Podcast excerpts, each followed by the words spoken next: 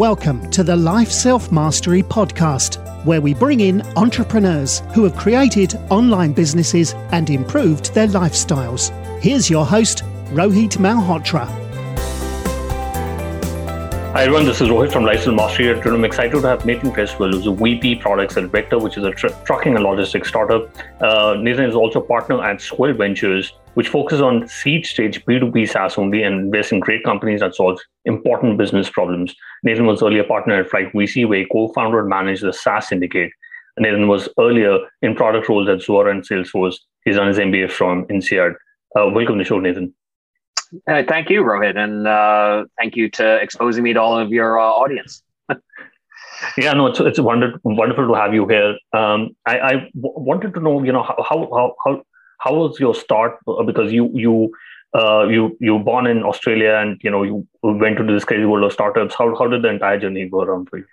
Yeah, I mean it's uh, it's a bit of a fun journey. Um, I won't go too far back because I'm sure your your audience doesn't want to know my entire life history.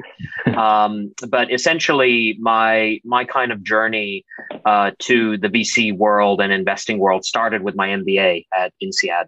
Uh, and so, for people who are not familiar with that, that's a European MBA that's based out of France and, and Singapore. It's a very well regarded MBA. Um, and I did that, and I got the the kind of investing bug there. I met a lot of very interesting people um, that, which is really the main reason you go do an MBA, is you do an MBA to meet interesting people um, and people that wanted to start companies, people that you know just had had really good ideas. And um, my first investment there was with a a friend in my year that ended up creating a an application for Indonesian farmers. Would you believe? Um, and so this uh, this app was essentially an SMS app this was more than 10 years ago. So even before, um, you know, this was around 2009, before you had, you know, proliferation of, of smartphones and, and things like that. And so uh, this was an SMS app that would help them with their crops and help them improve their crops, tell them the current prices of their crops. Um, all, all very, very interesting. And, um, and so when I left INSEAD, I, I put a little bit of money into his company, including going out and visiting farmers in Indonesia, uh, which was oh. really fun. Yeah, so I actually visited the users, and so um, and so that was good. And and I made a small, you know, five k investment there, you know, and never never imagined that I'd ever see that money again. And then fast forward seven years later, I actually did get my money back. Uh, I got about uh, they ended up getting acquired by uh, one of the um, food conglomerates in Southeast Asia. Uh, I forget who precisely. It's on my on my website, and um, uh, I made seven thousand dollars out of my five thousand dollar investment. and so and so that that was kind of where I, I started to get the bug for investing um, and and so it all kind of started there uh, and then that kind of led into uh, the sort of syndicates that I ended up doing um, you know a couple years after that so yeah no I think I think it's super interesting uh, INSEAD is I think in the last couple of years done uh, a great job when it comes to you know entrepreneurship. Uh, seen a lot yeah. of INSEAD Alumni doing really well, yeah.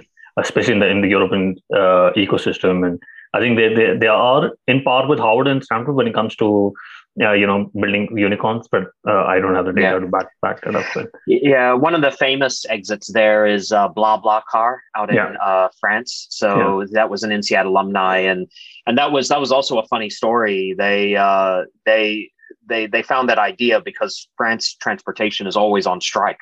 And so, um, and so uh, the guy thought of this idea: why don't people share rides with each other, right? If they're going in the same direction, and that's something that technology can help with if we're both going in the same direction.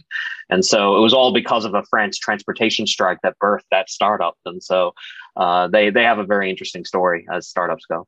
So. Yeah, yeah, no, absolutely. I think BlaBlaCar is uh, is popular in Europe, but it's also popular in India, where I come from. But uh, oh, really? But okay. yeah, it is uh, interesting. And uh, you know, so so you you got your work from there, but how did how did you you know start your work in Zuora and Salesforce? How did you get those opportunities, and how did you move to the yeah. US e- uh, ecosystem?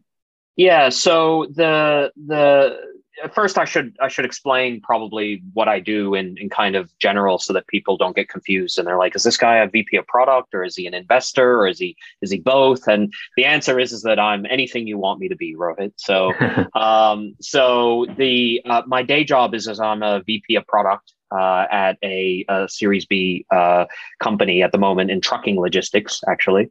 Um, but when I finished my MBA, that's where I started my my kind of road into product.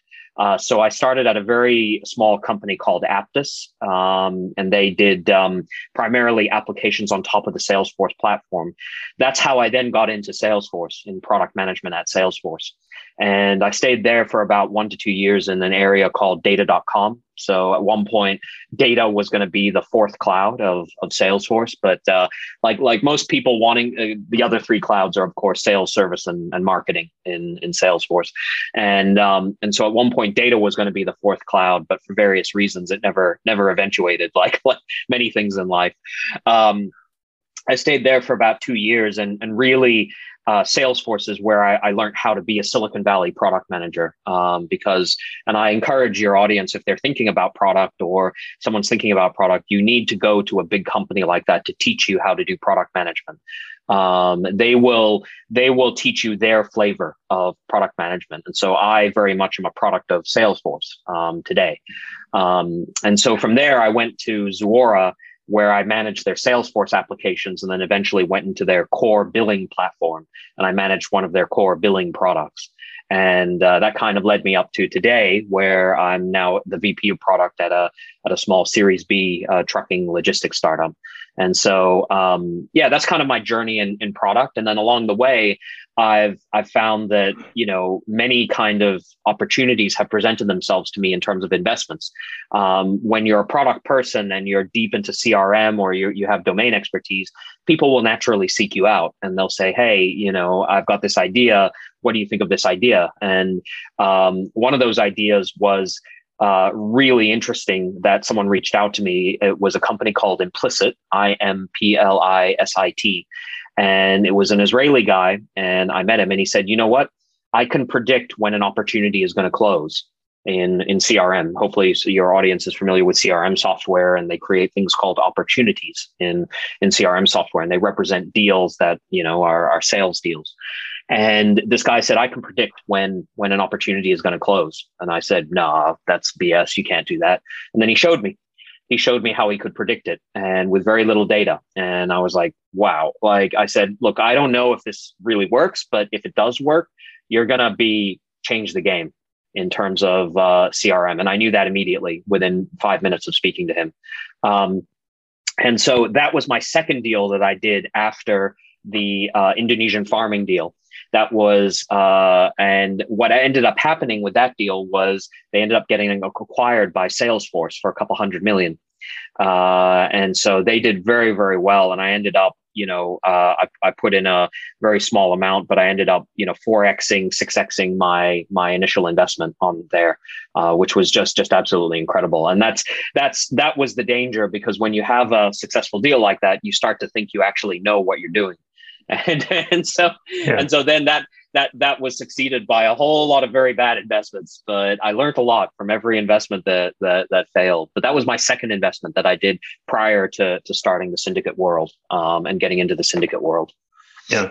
No, uh, it's super interesting because uh, you know there's a there's a popular article from Tim Ferriss where he says that you know uh, instead of spending you know hundred thousand dollars into MBA uh, like MBA fund, you should have an angel fund but but but it's interesting that you did your MBA you and you did focus on investing into into startups. But but but what's uh, what's the usual amount of investments that you you did uh, you know when you're working with uh, companies like Zuora? Yeah, so personal investments. I mean, I started out very small. I started out, you know, twenty five hundred, a thousand. Um, and Gil Penchina said this, who I invested with for a very long time. He said, like anything, never bet more than you can afford to lose, right? Because these are very, very risky investments. And if anyone in your audience is considering investing, uh, assume when you're investing, you you write it off, right? Just write it off because because if you if you are investing uh, with with the sole aim that you think you're going to 100 times your money, you're probably investing for the wrong reason, right? Uh, because the chances that you're going to 100 times your money uh, if you're making an investment of like a thousand dollars or you know a couple thousand dollars is very very unlikely right? Um, and so you know that like like anyone else i started out very very small so $1000 $2000 as i've gotten more confidence and this is after uh, i've probably looked at over gosh, over the last 10 years, I've probably seen, you know, maybe 500 startups, maybe a thousand startups, you know, that uh, most of which I didn't invest in.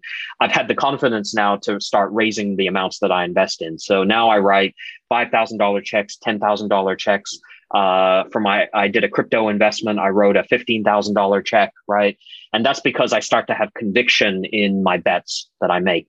Um, either because I can, I can you know i can see very early on whether whether this startup has the right stuff right and, and that's very difficult to do the earlier you go because there's nothing there's no product there's no revenue there's no there there might be only a deck all they have is a is a powerpoint deck right and so you've got to look at that deck and say can this thing be an acquisition can this thing be an exit of some kind right and I've started to have more confidence in that. But having said that, I still make mistakes like everyone else, but I never bet more than I can afford to lose, you know?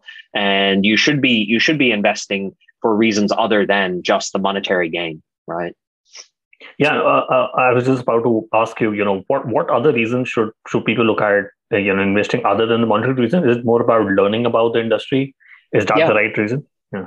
Yeah, yeah, yeah. I mean, um, I I um, uh, I remember speaking to some angel investors, and and uh, you know when we uh, pre-COVID when we used to have dinners with other people, mm-hmm. and um, and uh, and and I said, what are your top three reasons for investing?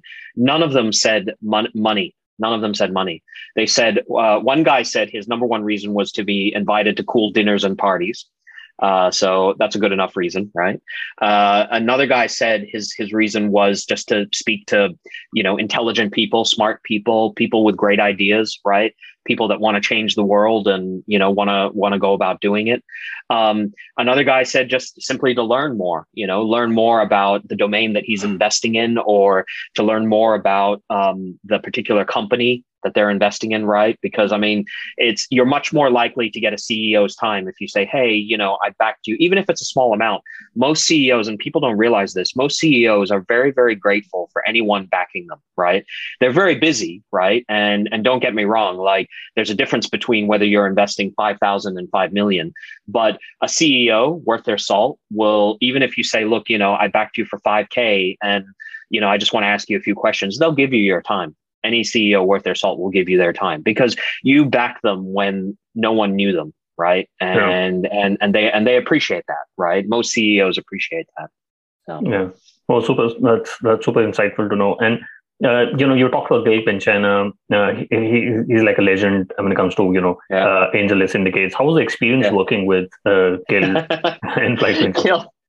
Gil Gil is a force of nature. Gil, if you're listening to this, hi. Uh, how are you doing? But uh, Gil, um, you know, he was he's a real force of nature. I mean, he um, he uh, he tells the story of how he got onto AngelList syndicates, where he uh, the, he was one of the first uh, kind of syndicate leads on that platform, and he launched a syndicate. And he said he went to sleep one night after launching the syndicate, and he didn't expect anything to come of it. He thought the next morning, you know, someone might give him, you know, two thousand, five thousand, ten thousand dollars, he woke up the next morning and found that uh, he had accumulated something like two hundred and fifty thousand dollars of other people's money for oh. for for this particular deal, and this was like you know we're talking you know like uh, five ten years ago, you know, um, and so he was like, "Wow, there's something here." He said, "If if if people, random people on the internet, were willing to give me two hundred and fifty thousand dollars or something like that, I forget the exact number." Um, he goes, "There's there's definitely something here." And so then he went all in. He went all in on syndicates. He his theory was to create a portfolio of syndicates. So he created a syndicate for just about every investment thesis that you could imagine. He created a crypto syndicate. He created a B2B SaaS syndicate. He created a B2C syndicate. He created a late stage syndicate. He created a he created a, a syndicate for any kind of uh, thing that you could imagine, right? And and that was really really successful, uh, you know, in terms of the number of deals that he did. Um, you know, I think that the SaaS syndicate was probably the number two syndicate in there. The the biggest syndicate was his own syndicate yeah. for Flight Flight VC, but SaaS syndicate was well up there with the number two. And we had we had a team of people that were literally just looking at deals day in day out, trying to evaluate deals, bringing the best deals to our LPs, um, you know, and and uh, all of that. And so I was I was helping to run the SaaS syndicate as as part of my duties, and that that's where I really cut my teeth on syndicates and how to get an LP base, how to use that LP base to then uh, do more investments. Right, um, it's all very much an art form, um, you know, in in trying to run a syndicate. To have an interesting stat for you, did you know that the founder of Beautiful Lives increased the social media presence by 10x. They managed to publish consistently and effortlessly using a robust social media management tool called Social Pilot. Social Pilot is a cost effective social media tool that helps businesses scale their social media marketing efforts. Use lifestylemastering.com slash social pilot to get a 14 day free trial. Yeah, no, uh, and that's that's what you know. I wanted to understand uh, what's what's the secret behind running a syndicate, and you know how how do you how do you how do you reach out to LPs? How do you construct yeah. a deal? What what's the secret behind it? Uh, there's uh, I can't give away all my secrets, but but I will say that it's it's it, a lot of it has having a celebrity helps. That's yeah. what I'll say. So having a celebrity like Gil Penchina that was well known in the market, right?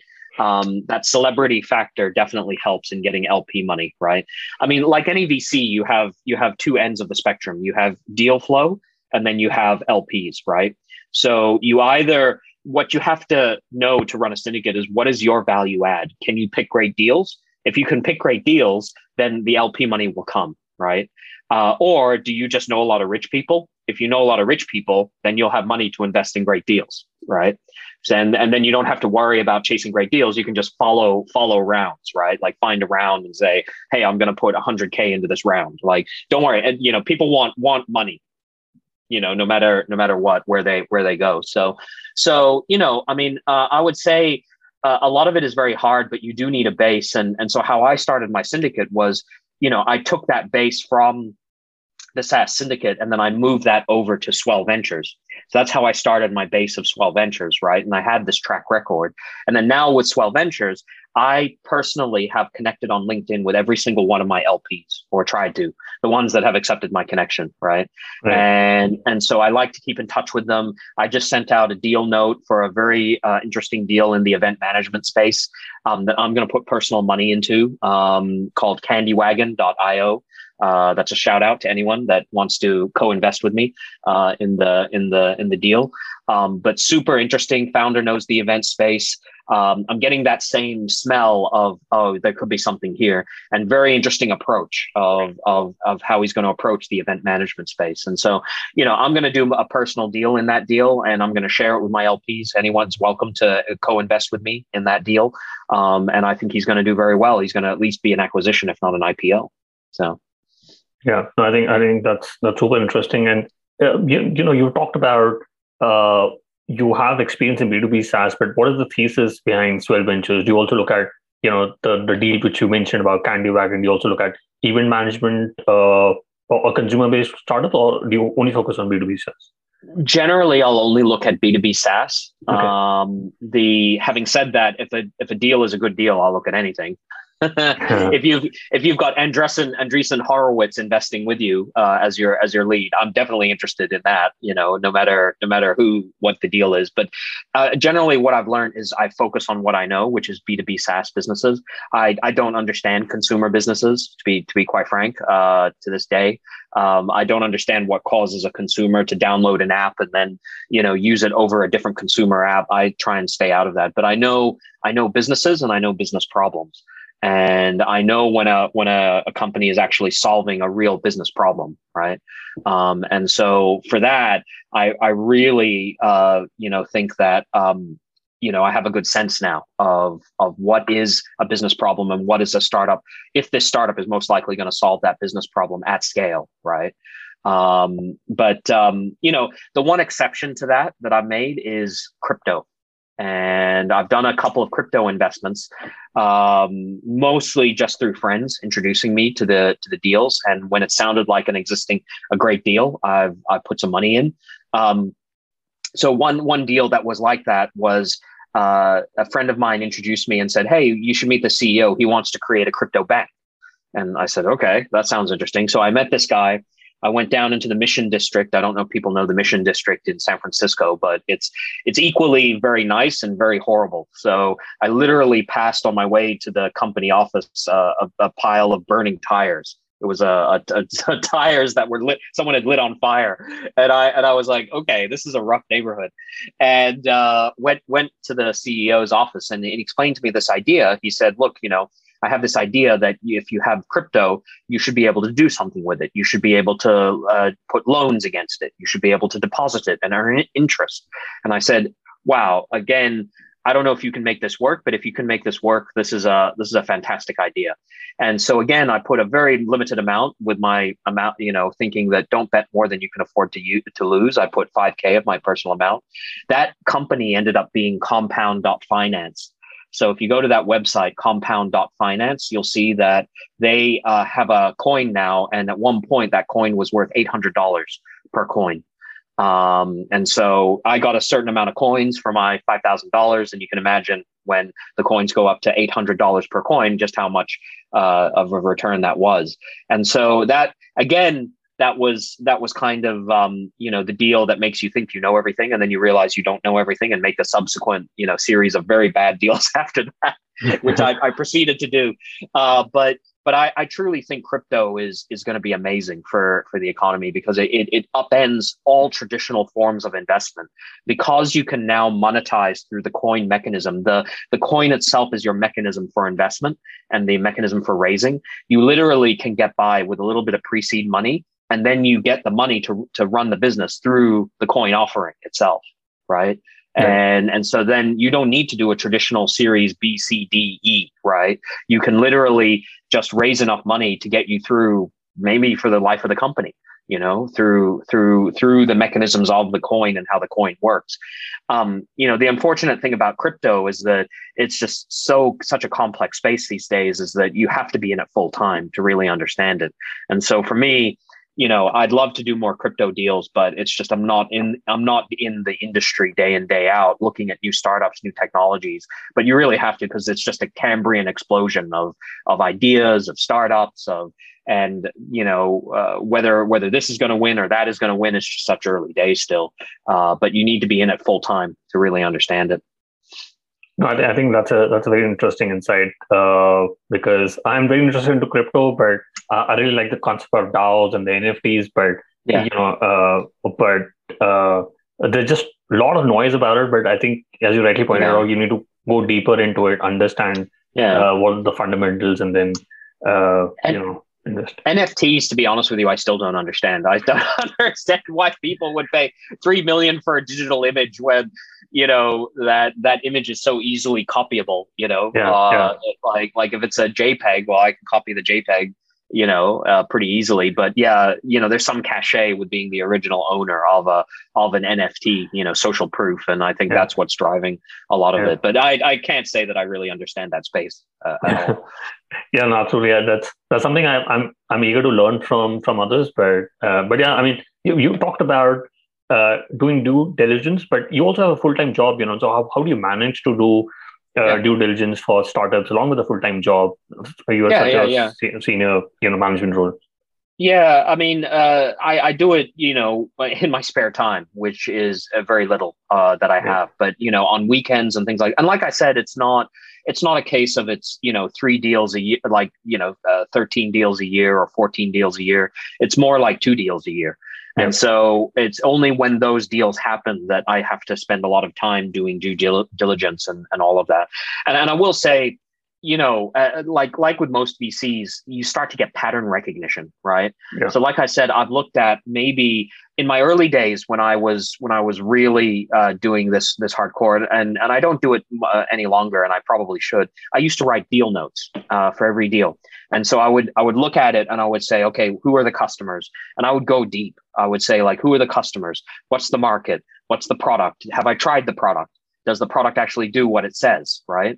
And and so I'd go very very deep and write a deal note because that's what you had to do to sell it to other people, right?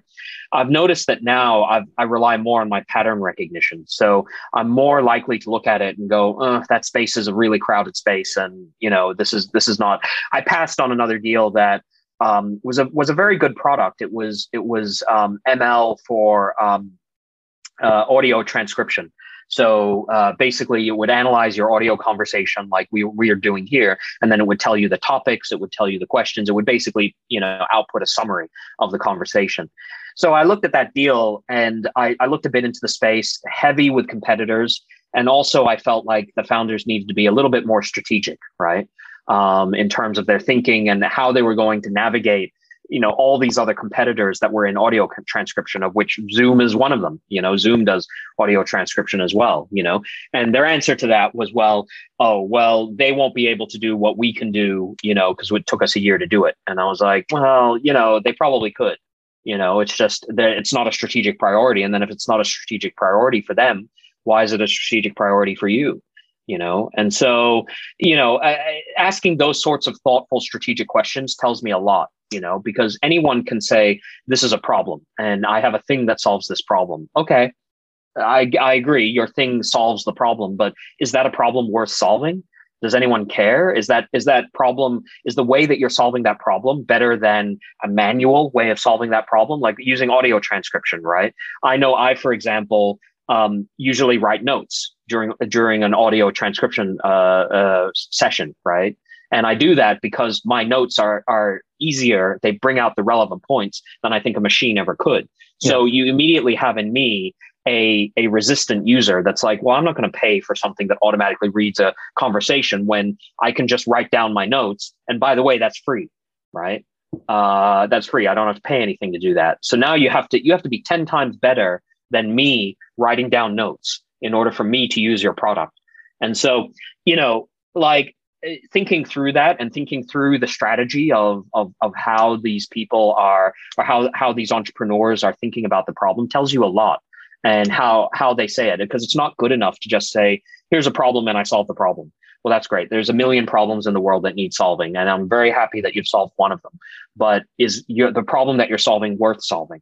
Is it something that people really care about? And that's a hard question to answer. Very hard. Very interesting. And uh, you know, you uh, you, st- you started putting a, uh, angel checks, and then you transition to to a syndicate. Is there a mindset change which is needed to transition? Uh, you talked about uh, putting a deal notes and all that, but uh, is it was there a significant you know mind change when you were handling money for other people when you're trying to build oh, a syndicate? Yeah, I mean, I think so. I mean, I think when you um, are doing, and I do this for my for my own deals, like when when you're actually doing a deal that is um, very much uh, dealing with other people's money, you have to have uh, much more. You have much more of a sense of a fiduciary duty, right? And so it behooves you to go very deep into into a deal, right? Um, so what I typically do is I'll, especially for a seed deal, um, if it's a Series A deal, then I'll usually run it through my AngelList syndicate um, because you know Series A you have metrics, you have proof, right? They're very de-risked once you once you get to Series A. Um, still some risk, but you know very much de-risked. If you're talking seed and pre-seed, I usually fish to see if there's much, any interest from uh, from my my group because um, the pre-seed deals and the seed deals are the hardest ones to get LPs for, but the deals that you're most likely to get into as a small-time investor like me. Uh, because the CEO doesn't, you know, like like with most money, if if uh, if the CEO could get Andreessen Horowitz's money, he would or she would, right? Uh, but since they cannot, they they are more than willing to talk to me to see if they can get my money. And so the pre-seed seed deals are where I can get into deals. Um, and so, but the challenge with that is that LPs look at it and they're like, well, you don't, you don't have revenue and you don't have product. So why should I invest? And I'm, I'm saying, well, you should invest because I think this is a good deal. And here's why I think it's a good deal. And so you have to go through that fiduciary duty and say exactly why you think it's a good deal and, and do that research. Mailman is a email assistant that shields you from unimportant emails, minimizing interruptions and making your days calmer and more productive, you can visit mailmanhq.com and use the code LSM, uh, which gives you the benefit of 15% off for the first year on the annual plan. uh, which already has 20% discounted compared to the monthly plan. So you can visit mailmanhq.com and use the code LSM. Uh, you know, interesting. You talked about uh, uh, uh, about you know founders investing through you because there's an article from from an investor called uh, Tod Sacerdoti, who's a CEO of Pipedream, who talked about that you know he's he's a VP of product in a company and he can he can provide a lot more value because of you know him being an operator and not a full time investor. Um, yeah. Do do you think since you're you're an operator in a you know in in a, in a product role in a company, you can mm. add on more value to a founder because there's been oh absolutely VCs don't add value. I'm just wondering, as an operator, since you also run a fund, uh, do you think uh, what's the sort of promise you can offer to a? Oh, absolutely, absolutely. I mean, you know, product is one of those areas that touches all other areas. It touches sales, it touches CS, it touches support, it touches the founders. It touches strategy. It touches um, really all all parts of the organization. Are uh, and of course engineering. You know the most important part, maybe. Um, so you know it it as a product you get a lens into all other parts of the business, right? So I have a good lens into my current uh, uh, uh um, startups go to market, right? Our go to market strategy and what we're planning there. And B2B SaaS is very often very much about your go to market strategy. You do need a product and the product has to has to has to do what it says. But the B2B SaaS market is so saturated, right? The chances of you actually presenting something new that no one has ever done before in B2B SaaS is very, very unlikely. What is more likely is that there's an existing, uh, very ancient incumbent, right? That uh, everyone hates, that everyone would love to get off, but no one has provided an alternative to them, right? That's usually far more common in B2B SaaS. And so as a product person, I'm able to look at that, your, your strategy and say like, okay, you know, you're either creating you're either going to come up with a go to market strategy that says you're creating something new, right? And here's why it's new, or you're doing a hand to hand combat against an existing incumbent. And if you're doing hand to hand combat, your strategy needs to be very different than if you're deciding to create something new all from you know your investment in branding uh, to your investment in how many AEs you should hire to um, you know how should you be thinking about your website right? Um, all of that is something that I can help with you know as a as a as a as a VP of product right? Because I, I get exposed to those go to market aspects. And then that's not even um, aside from the engineering aspects right? How do you architect a product? Uh, what are the features that you should be focusing on your product? And how do you link customer value to those features that you're building right? That's what a, that's what a product manager does fundamentally, and all of that I can help with too. And so, product is one of those rare areas where I think you can add a lot of value, um, especially for a founder or for an entrepreneur. So interesting, and uh, you know, wanted to talk about your syndicate. How much of an allocation do you do you ask for each deal uh, from from the founder and from from your fellow investors? Yeah, so so generally, in terms of the the allocation, um, uh, you know, I uh, I can. It's really more constrained by my LPs, what I can raise from my LPs, as opposed to what the the the founder is willing to give me. I recently did a Series A deal um, in a company called DataBook, um, which your audience can look up, and and they the founder asked me. He said, "Can you? Uh, I can give you an allocation of a million. Can you fill it?" And I said, I don't think I can fill an allocation of a million dollars. I said, I can do, I can take a zero off that. I can do about a hundred thousand, uh, which is what I ended up doing. I ended up doing a little over a hundred thousand in his uh, Series A, which was a fantastic, uh, fantastic investment. Um, they're they're on track to do some, really good numbers. Um, and so, you know, it it it very much is a case of uh, uh, Series A, I can I can do an allocation of about hundred, maybe two hundred k if it's a if it's a really hot deal. But other than that, you know, it's really about hundred and below is what I do for for Series, uh, you know, seed or pre seed is is uh, what kind of the allocations that I'm looking at at my level. And and how do you give the updates to LPs? Do you give uh, it's like a, a, quarterly or a monthly cadence that you? Yeah, yeah, yeah, yeah. I try and uh, I'll I'll share whatever updates the CEO gives me, right? And so CEOs are constrained for time, so some CEOs are more um, uh, more uh, communicative with their LPs. But any any update from the CEO that's shared with me, I share with the with the LPs.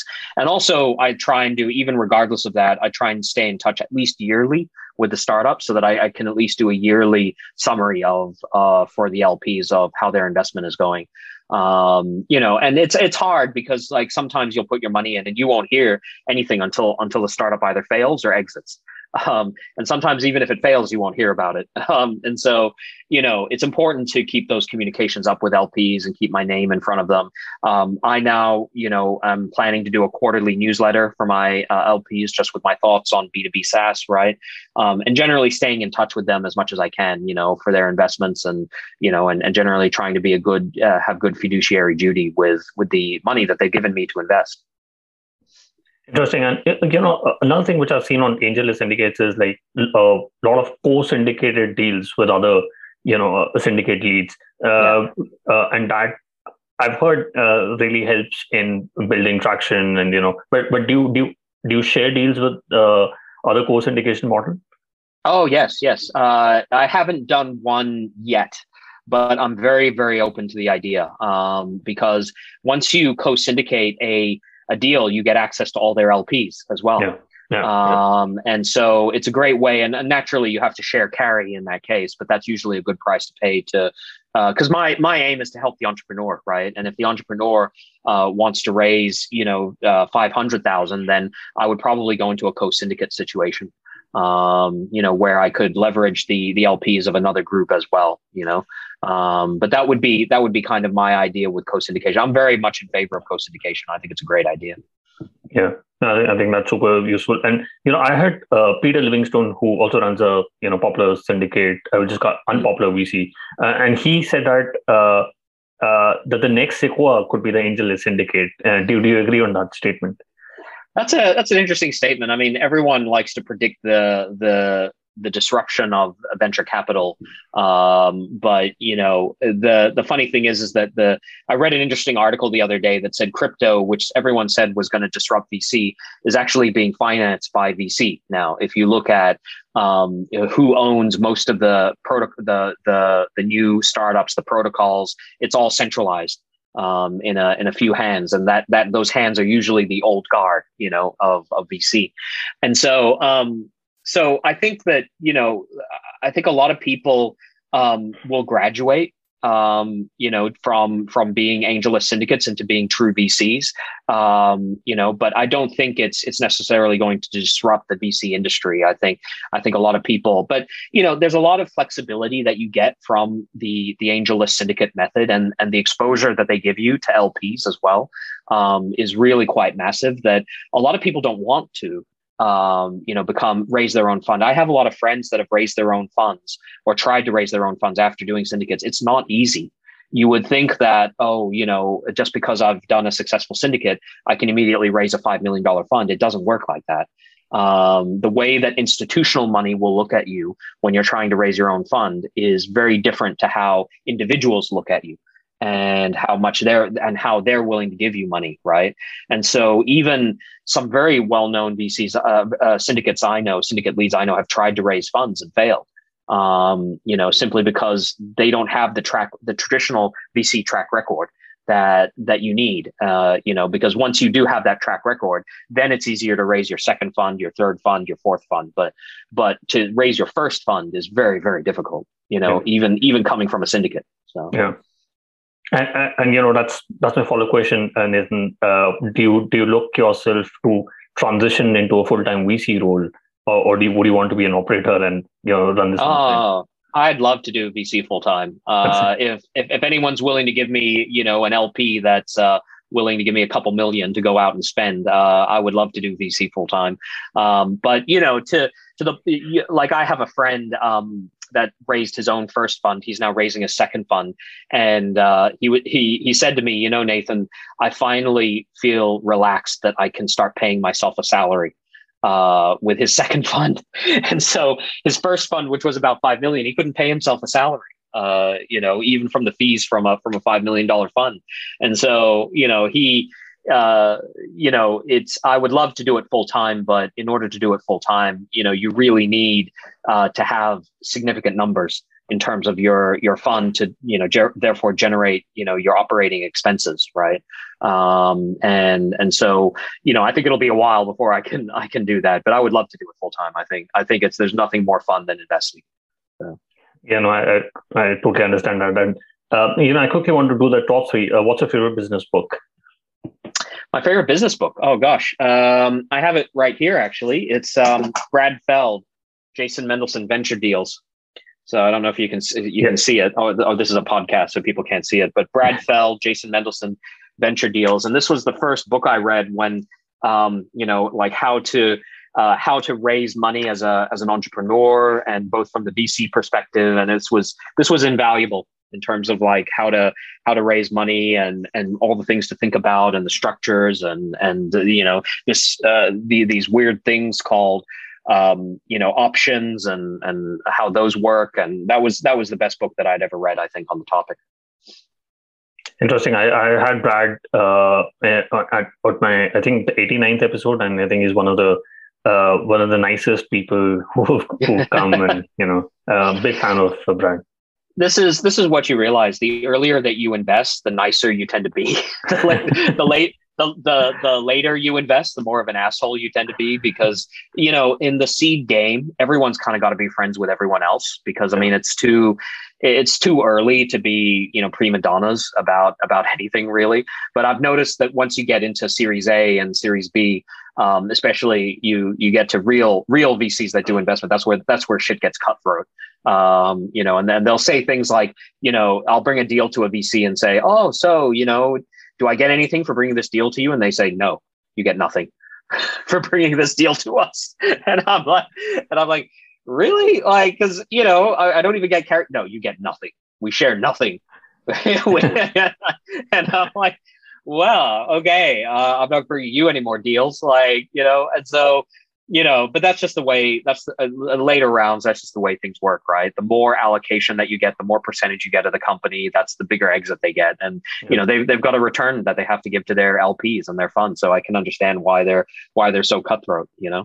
Yeah, yeah, I totally understand that. And you know, if you could go back in time when you when you started investing uh, with Flight Ventures and Swell Ventures, what is the one thing you would have focused on or done anything differently?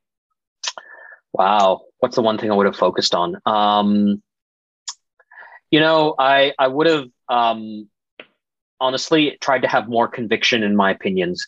Um, you know, I when I was initially investing, I was like, "Oh, you know, I'm investing five thousand dollars, and you know, will I ever get it back?" And that was a lot of money to me at the time, and it still is. It still is a lot of money for a lot of people, you know. But the one thing that that I I would go back is to have conviction in, in your opinions. If you truly have done the research, if you truly have looked at something, don't worry about what other people think have conviction in your opinions and back it with money right? Because if you if if i had not invested in that in that salesforce uh, acquisition you know i would have i would have probably thought wow you know i really don't know anything about investing. But that proved that i know something. I know something you know? I still may not know a lot but i know something. And especially if you, if it's a domain that I know, like CRM or B2B SaaS, I probably know a lot more than another person, right? Yeah. And if I can capitalize on that information asymmetry, then I have an edge in the market, right? That that other people don't. And that's what I say. Uh, you know, that's why I don't trade a lot in public markets. I put my money in stocks and bonds, and you know, I keep everything safe. But you know, I don't play stocks because I my belief is that someone on the other end of that trade knows more about that trade than me, right? And and if that's the case, that's probably a Goldman Sachs analyst that's thinking, wow, like I'm doing this trade and I'm just, you know, completely making fun of this other person on the other end of this trade, you know, because I know more than they do. And they probably do, you know.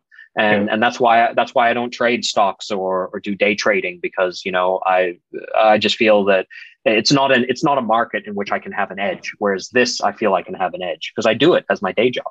So yeah, yeah super interesting. And uh, do you have any favorite online tools? Example, Gmail, Slack, Zoom.